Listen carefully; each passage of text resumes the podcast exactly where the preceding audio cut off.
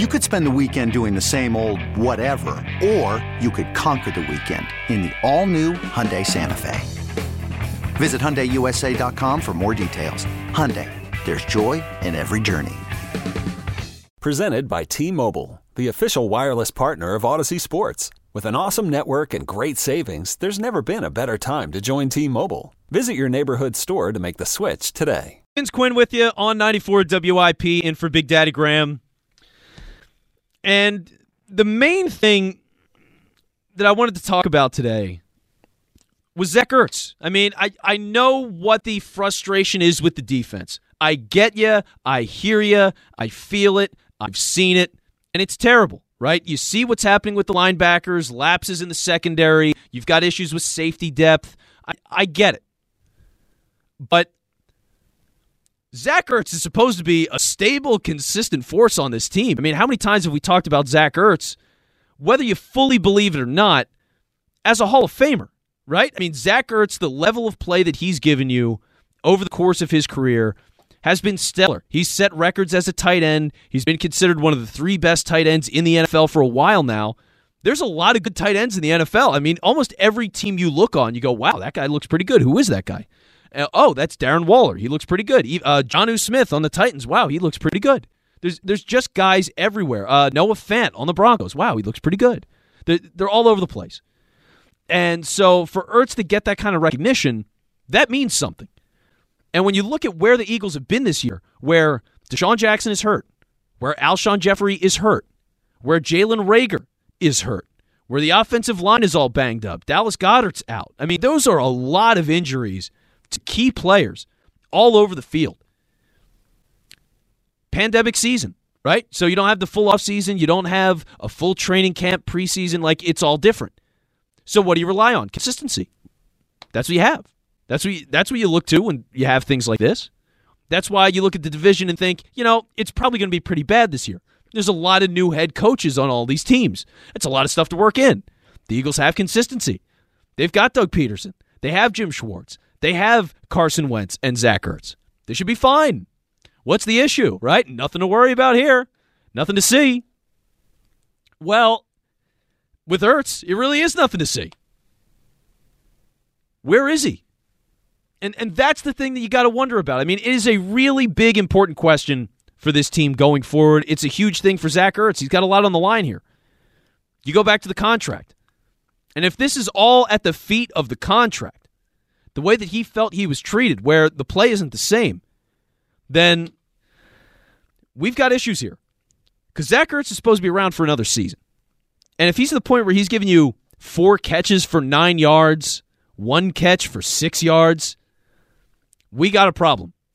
This is the time where he's supposed to shine. This is supposed to be the reliable, dependable, always open Zach Ertz. Right? He hasn't been that guy. Let me ask you an honest question right now. Who do you have more faith in? Zach Ertz or Travis Fulgham? Enough people are going to say Fulgham. It's crazy. That's a sixth round guy that was on a practice squad in Detroit.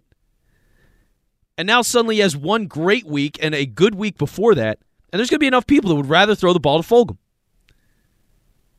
What does that say about Zach Ertz? You know what I mean? It's it, it, should be a slam dunk that this guy is the guy you want to get the ball regularly, to be an engine of the offense, to make it easier for Wentz. Wentz isn't even targeting him as much as you'd think. You know, with with all of these guys being out, wouldn't you expect Ertz to be in double digits? Without Alshon, without DeSean, without Goedert, without Reagor, double digits. 10, 10 targets a game at least. Six last week, five the week before, four catches, nine yards. He's got one touchdown on the season. Where is he? You got to be worried about it. You have to be because it, it's for the team and how they perform right now. Can they win the division? Well, how does Zach Ertz look? Right? I, I mean, Alshon and DeSean are coming back. Maybe they're both back this week. But what are they going to give you? And how long are they going to be available for? You know, I mean, can you really bank on anything with DeSean Jackson? Or Alshon Jeffery? No. You get him for another two weeks of the season. That'd be great. It's as long if you get two games of DeSean Jackson, that's as many games as you've gotten from DeSean Jackson since he's been back. I mean, really, what what has he brought to the table? He just hasn't been available. You need Ertz. You need a reliable guy. He's supposed to be that, and he's not.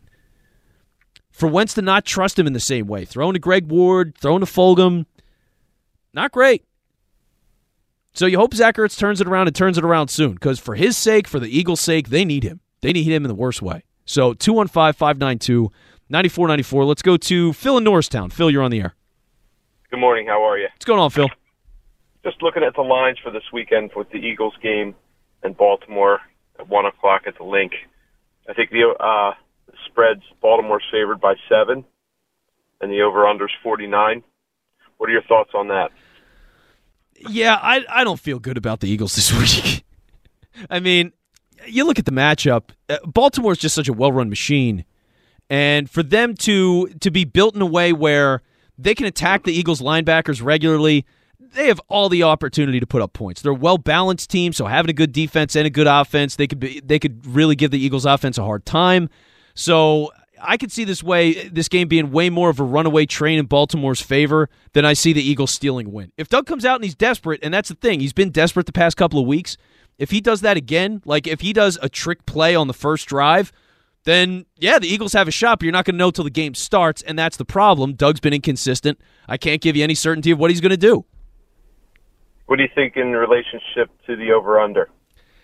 I mean, I'm I'm not great when it, it comes to over under. I don't spend a lot of time in the gambling world, so honestly, I don't know what that's worth to you. I, if you think Baltimore's going to score a ton of points on the Eagles, then go with the over. Um, but if you think they're going to put up, you know, 27 and the Eagles defense does enough, gets a turnover, then maybe you go with the under. But again, I, am not I'm not an expert in that area.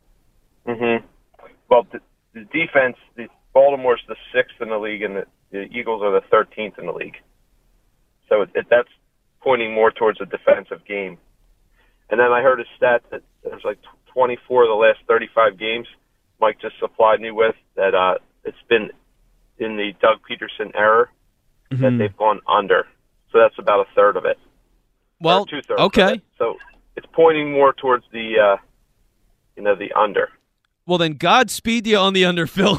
I'm not touching this game, and I appreciate the call. I, am sorry. Uh, but if you want to get in, I, I, still got a little bit of time left 215 592 9494. One of the things that, that's my favorite thing that's happened in the past 24 hours, a great development.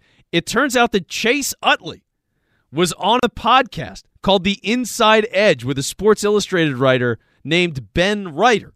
Now, Chase Utley, it turns out, has become a private investigator. He has taken it upon himself to spend hours and hours on his of his time over the years analyzing the Houston Astros. Listen to this.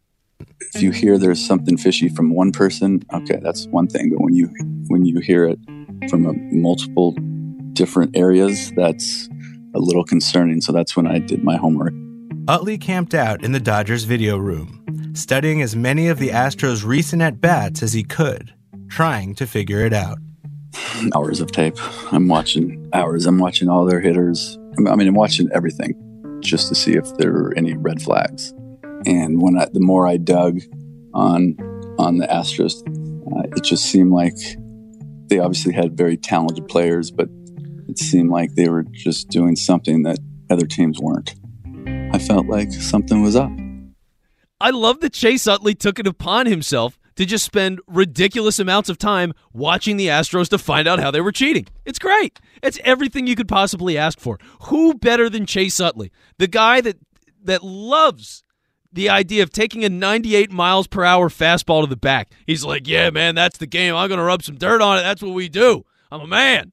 You know, it, he's showing up at 3:30 in the morning to watch tape of the Astros, then practice for a couple of hours, then do the tub or whatever you do, and and then stick around and probably watch more Houston Astros stuff. Like he's just been a junkie for it, and and that's great. And you totally get it, right? For Chase Utley to be a steward of the game, if you will, of classic baseball, and to see what the Astros were doing and hear from other players the Astros were cheating, like that's that's exactly what you expect to see. And by the way, that's not all from Chase Utley you know some of the breaking pitches they were able to lay off of and not really flinching at you know that happens once or twice throughout the game okay it's just it's just happenstance but when it happens over and over again with multiple hitters it seemed like they were either really good at picking up tips or somebody was helping them out. Do you think Chase Utley would be an actually good detective? That's the question I have to ask now. Would Chase Utley be a legitimately good private eye? If you ask Chase Utley, Chase, I have some suspicions about something. I need you to investigate. I think it'd be pretty good.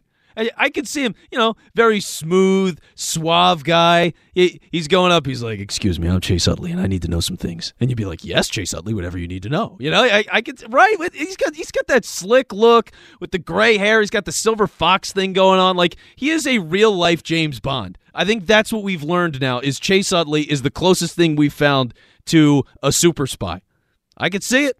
I could totally see it. He looks good. Makes sense to me. Now, here's the other thing, too, is naturally, as Chase Utley is talking about cheating, the Phillies have had some issues back in the day, okay? I mean, they've had a hundred year long personnel issue, but outside of that, there was a time where the Phillies were caught with some binoculars. You know, there's there's some things going on, and Chase Utley was asked about that.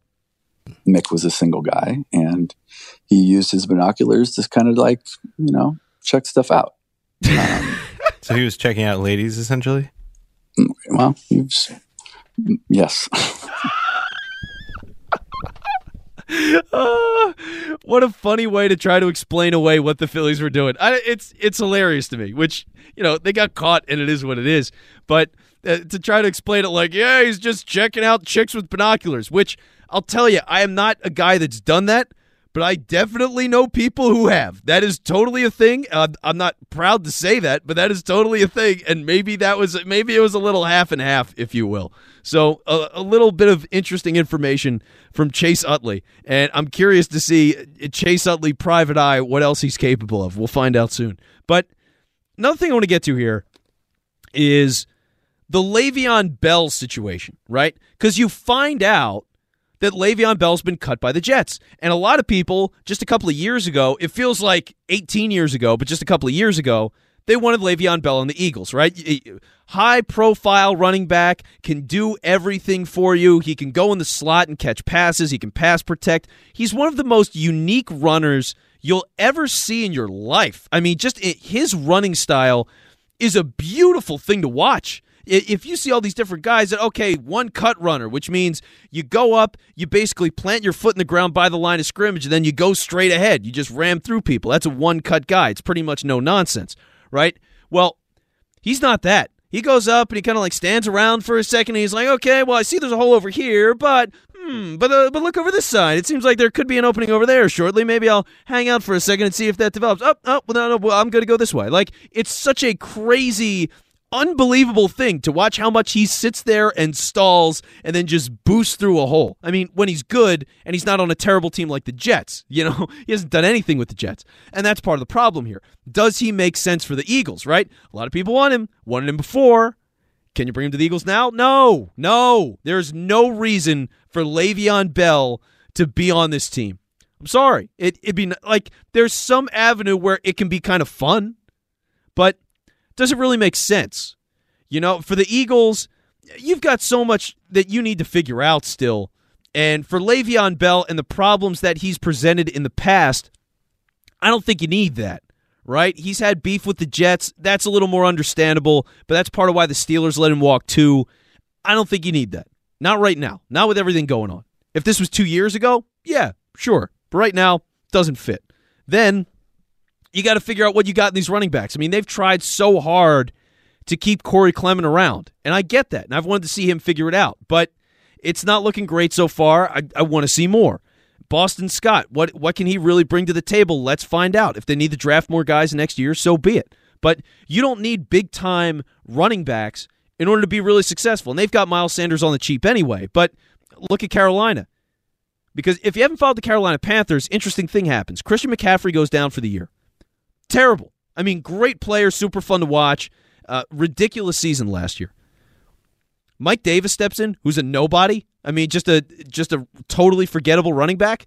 He's been really good in Carolina. It's it's how the league is, right?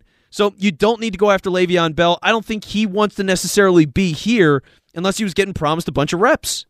He's got to get snaps. He wants to get the ball in his hands. He's got to prove something to get a big contract again. Probably the last big contract he'd ever get, however big that is.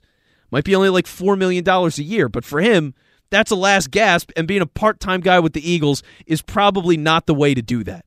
So I don't think it's a fit for anybody. I'm not really worried about Le'Veon Bell. I think the Eagles will be fine without him. Miles Sanders is great. You know, just get him the ball more. I, that works for me. That's an easy enough solution. So I'm not worried about any of that. Anyway, uh, I hope you've enjoyed the show. I'm Vince Quinn. You can find me on Twitter at It's Vince Quinn. That's all one word at It's Vince Quinn. I want to thank Mike Angelina for producing this fine program. I've been in for Big Daddy Graham. When we come back, the Overlap Show with Al Morganti. Keep it right here.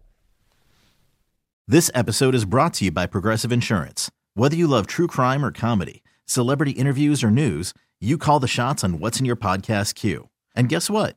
Now you can call them on your auto insurance too with the Name Your Price tool from Progressive.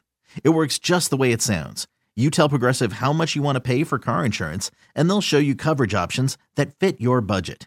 Get your quote today at progressive.com to join the over 28 million drivers who trust Progressive. Progressive Casualty Insurance Company and Affiliates. Price and coverage match limited by state law.